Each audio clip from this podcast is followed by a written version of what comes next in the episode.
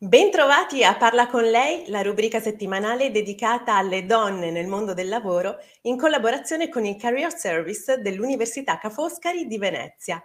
Oggi parliamo di arte con Francesca Colasante che lavora all'ufficio mostre di Palazzo Grassi. Ciao Francesca, benvenuta. Ciao Gloria, buongiorno. Grazie, Grazie per esserti collegata. Francesca, qui eh, ti vediamo in una sequenza di immagini di eh, Matteo De Fina che ti ha immortalata, immortalata al lavoro e si percepisce la grande passione e, ed edizione che metti appunto nel, nel, tuo lavoro e anche quanto sia stimolante il contesto in cui lavori. Ci racconti qual è la tua giornata tipo lavorativa? Volentieri. Sì, in effetti eh, come ufficio mostre abbiamo diverse attività, nel senso che appunto queste foto, eh, alcune sono di backstage, altre sono ufficiali, ecco queste sono tipo di backstage, ehm, fanno vedere eh, gli spazi del museo, questo in particolare Punta della Dogana. Ehm, quindi c'è un'attività di allestimento delle mostre, anche produzione quando si tratta di opere installazioni site specific, da un progetto che eh, il museo recepisce eh, in quanto spazio espositivo della collezione Pinot. E quindi c'è tutta questa attività che ha a che fare con le mostre, il museo, le esposizioni temporanee. Poi invece ci sono tutte quelle attività che possono essere performance, incontri, conferenze, screenings, che sono relative ai public programs del museo, cioè tutte le attività complementari ehm, a, alle mostre o in generale legati a, a linguaggi, eh, alla ricerca artistica contemporanea sperimentale, ehm, a seconda del progetto eh, mh, lo eh, facciamo vedere o al Teatrino di Palazzo Grassi, che è uno spazio adiacente al Museo di Palazzo Grassi e a un auditorium, Ehm, oppure, eccolo. eccolo qua, oppure a seconda delle specificità ehm, anche negli spazi espositivi. Quindi diciamo che le nostre giornate sono piuttosto articolate e complesse, dipende appunto eh, dal tipo di progetto che stiamo sviluppando in quel momento. Ovviamente non si tratta mai di un solo progetto, ma sono sempre tanti su vari livelli e soprattutto nel momento in cui stiamo lavorando eh, specificatamente ad un progetto, questo progetto avverrà fra un mese, due mesi, tre mesi e contemporaneamente siamo in presenza a realizzare il progetto che avevamo pianificato precedentemente. Quindi è una specie di sdoppiamento spazio-temporale e progettuale. E come sei arrivata a ricoprire questo ruolo? Allora, io sono storica dell'arte, mi so sono laureata in arte contemporanea e, mhmm, ho sempre avuto una propensione per l'organizzazione, per l la praticità, quindi ho affiancato gli studi teorici che comunque mi appassionano molto perché fa parte del nostro mondo e fa parte della ricerca, ehm, essere sempre informati, altrimenti questo fuoco, insomma, si spegnerebbe se non lo alimentassimo. Ehm, e, ho, mi è sempre piaciuto far parte di qualcosa di pratico, quindi eh, ho iniziato come curatrice indipendente, insomma subito dopo l'università, quindi in maniera anche abbastanza sperimentale, non in contesti istituzionali.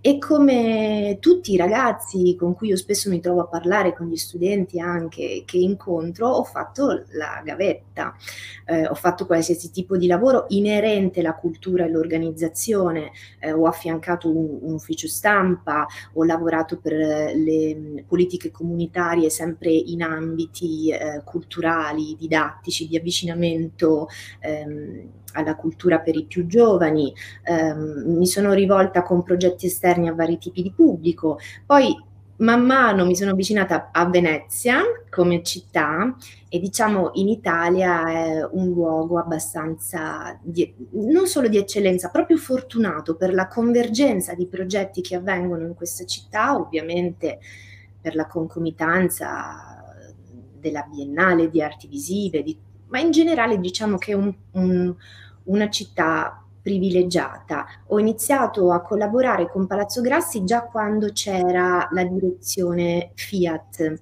poi c'è stato un passaggio con la collezione Pinot e, ehm, e, io collaboravo a progetti di didattica, progetti esterni.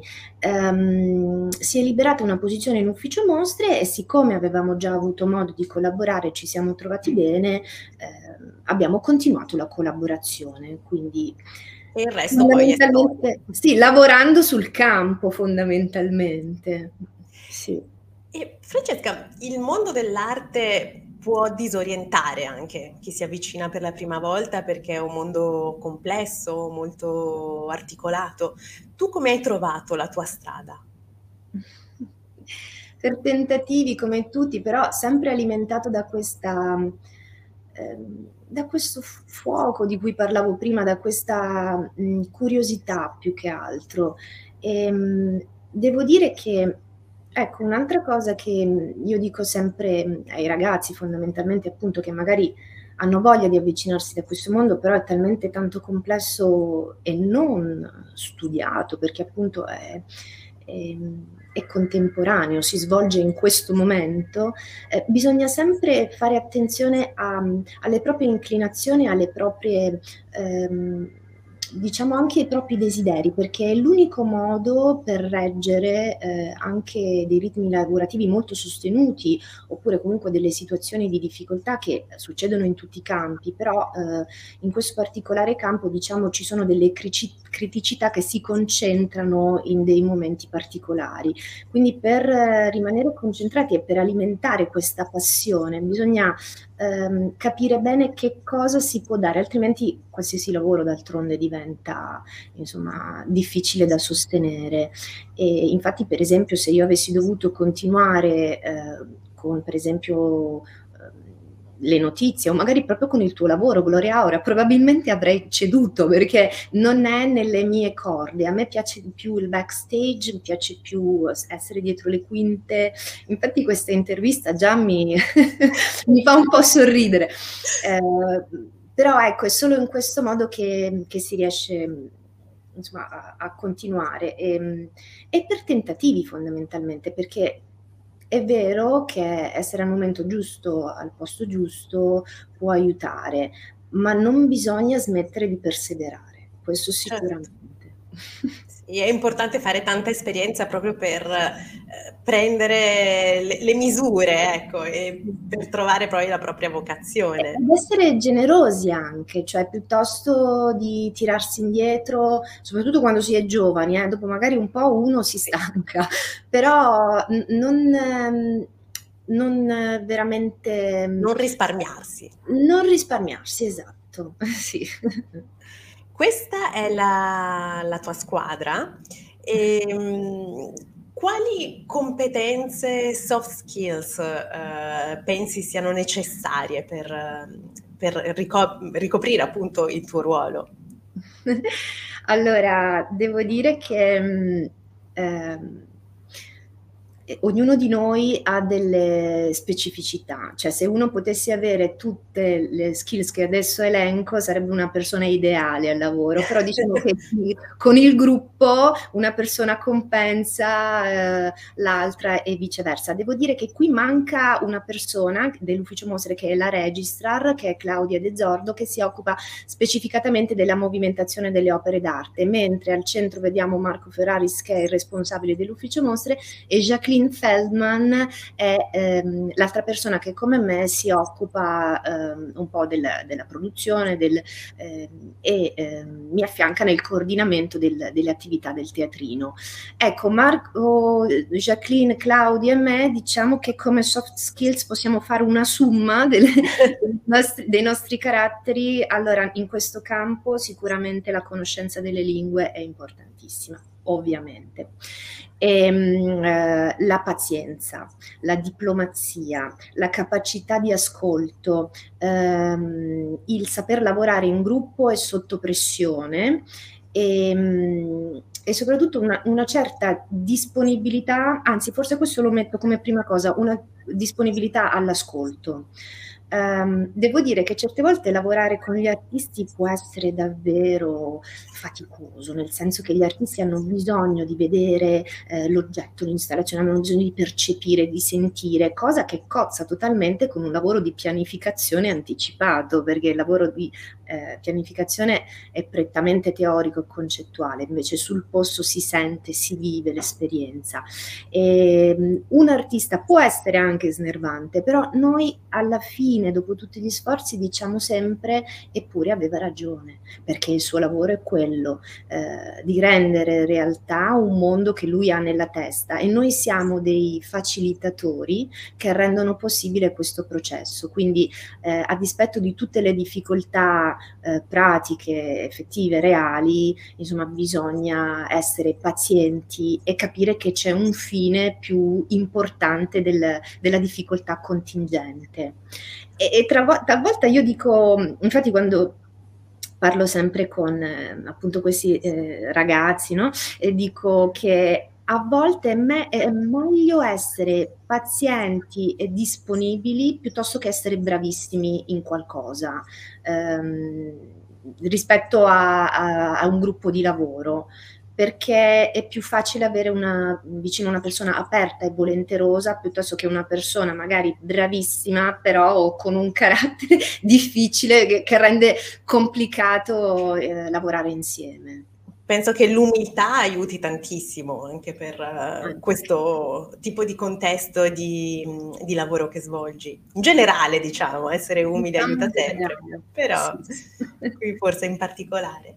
E raccontaci come pianifichi a grandi linee un progetto, dall'idea alla realizzazione. Sì, allora per quanto riguarda le mostre, ovviamente noi recepiamo i progetti, quindi semplicemente poi pianifichiamo. Eh, invece come ideazione, come proprio gruppo di lavoro, siamo fortunati con questo teatrino, perché appunto possiamo immaginare delle attività complementari alle mostre, quindi un progetto ex novo e, ehm, ecco, può succedere che mm, nel nostro ufficio, ma anche in generale in tutto il palazzo, perché abbiamo la fortuna di condividere tutti le stesse passioni, l'ufficio comunicazione, ma l'ufficio direttivo, insomma, qualcuno ha un'intuizione, un'idea eh, immaginiamo, così ce la raccontiamo e, e poi ehm, ecco cerchiamo proprio di, di, pianificarla cercando i partner o i referenti migliori per inverare quell'idea. Possono essere partner a livello locale, istituzioni cittadine, librerie, insomma, università oppure a livello internazionale. Um, quando abbiamo per esempio un'idea su, sulla poesia o insomma, ehm, delle discipline che magari non sono strettamente connesse con le arti visive, i partner che cerchiamo sono sempre i referenti che secondo noi sono a livello di disciplina, a livello di progetto scientifico, i più interessanti che possono appunto ehm, dare delle direttive appunto scientifiche, disciplinari. Eh, poi intessiamo quelle, queste collaborazioni e poi ci occupiamo di sviluppare tutte le occorrenze pratiche per eh, realizzare l'evento. Cerchiamo di fare un po' una squadra e cerchiamo di capire quali sono le risorse interne e quali sono le risorse esterne invece che ci occorrono per la realizzazione. E tra i tanti incontri che hai fatto e che farai, eh, ce n'è uno che ti è rimasto particolarmente nel cuore? Sì. Um, allora, a livello di incontri personali, ne, di, di, conferenze, sicuramente all'interno di un progetto che avevamo realizzato con la libreria Marco Polo sul, sulla promozione del libro femminista, insomma così, un progetto cui noi avevamo collaborato, abbiamo organizzato una conferenza con Chiara Valerio, Michela Murgia, insomma altri personaggi e sicuramente i temi trattati, eh, l'identità, l'appartenenza, non solo relativa al genere, ma anche eh, identità come persone, rappresentanze politiche, così è stato uno degli incontri che mi è più rimasto nel cuore, eh, oppure anche altre persone straordinarie che abbiamo incontrato. L'ultima mostra, tra l'altro, è è appena inaugurata di Marlène Dumas, eh, ci ha fatto conoscere un artista e un essere umano meraviglioso, appunto Marlène, è stato un piacere lavorare con lei, alcuni di noi già la conoscevano, io personalmente no,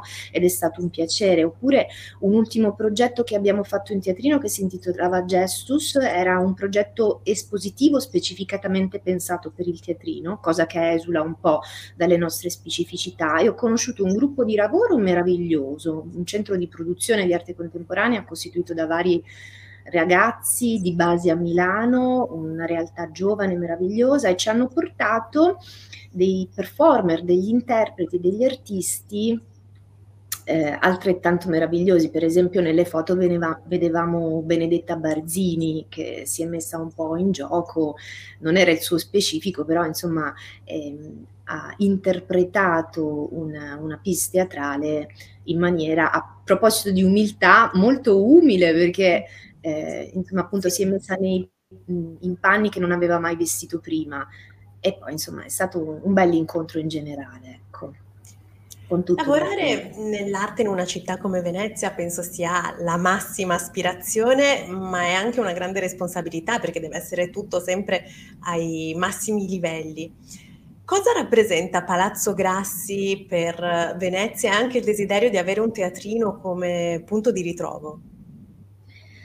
Eh, con gli anni noi speriamo veramente tramite il nostro lavoro di esserci integrati nella produzione culturale della città, perché Diciamo che mh, uh, il rischio dei grandi musei, delle grandi istituzioni museali è di portare avanti la loro programmazione un, po- un pochino in maniera slegata rispetto al tessuto cittadino, perché appunto ci sono dei ragionamenti rispetto all'arte contemporanea che spesso non sono comprensibili e accessibili a tutti i pubblici, quindi ci sono queste grandi astronavi di design meraviglioso Venezia non è possibile perché è tutto storico, però per dire come metafora che portano avanti i loro discorsi. Invece abbiamo cercato negli anni proprio di eh, intessere quante più collaborazioni possibili con le istituzioni cittadine non solo con il teatrino, ma in generale a tutti i livelli, dal, del conservatorio musicale che aveva bisogno di uno spazio per ehm, il corso sperimentale audiovisivo e loro non avevano lo spazio, oppure eh, gli ensemble di musica sperimentale cittadini eh, che abbiamo accolto, ehm, realtà giovani, ma anche mh, istituzioni più strutturate, anche la Biennale di Venezia, per esempio, no? abbiamo ospitato spesso eh, loro, la loro Biennale College, insomma ci sono delle ehm, relazioni, abbiamo cercato di intessere relazioni a vari livelli. Questa ad esempio è una performance con un Ishan Berrada che è un artista della collezione e, ehm, e abbiamo cercato di sviluppare con i colleghi anche del, del reparto education della comunicazione, delle attività che accogliessero tantissimi tipi di pubblico. Um, allora, il, il, il, mio lavoro è specifico e particolare, però la cosa bella appunto è che siamo un gruppo aperto, um, um, soprattutto con uh, le ragazze della uh, education, cerchiamo di condividere dei progetti per poter arrivare a quanti più pubblici possibili. Eh, ragazzi con eh, delle difficoltà di inserimento sociale, eh, terza età, eh, non udenti, eh, diversamente abili, insomma, ecco, appunto, cerchiamo di avere un'apertura un pochino generale. E, ehm, Speriamo di esserci riusciti di, dimostrando di essere non solo lo spazio espositivo della collezione Pinot, che comunque è una collezione meravigliosa di fotografie, di installazioni, di sculture, eh, ma anche con dei veri e propri progetti che potessero coinvolgere le persone attivamente, quindi come produzione culturale, non solo esposizione. Grazie Francesca per eh, la tua testimonianza e grazie a chi ci sta ascoltando. Io vi do appuntamento alla prossima settimana. Grazie ancora a Francesca Colasante. Grazie. Ciao. Buona giornata.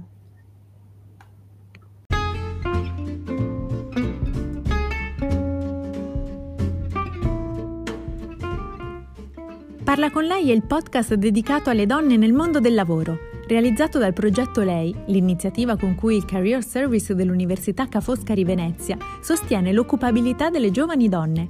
In ogni episodio, professioniste di diversi settori raccontano le loro esperienze di vita e di lavoro e danno consigli su come costruire il proprio percorso di carriera. Seguici anche su Instagram e Facebook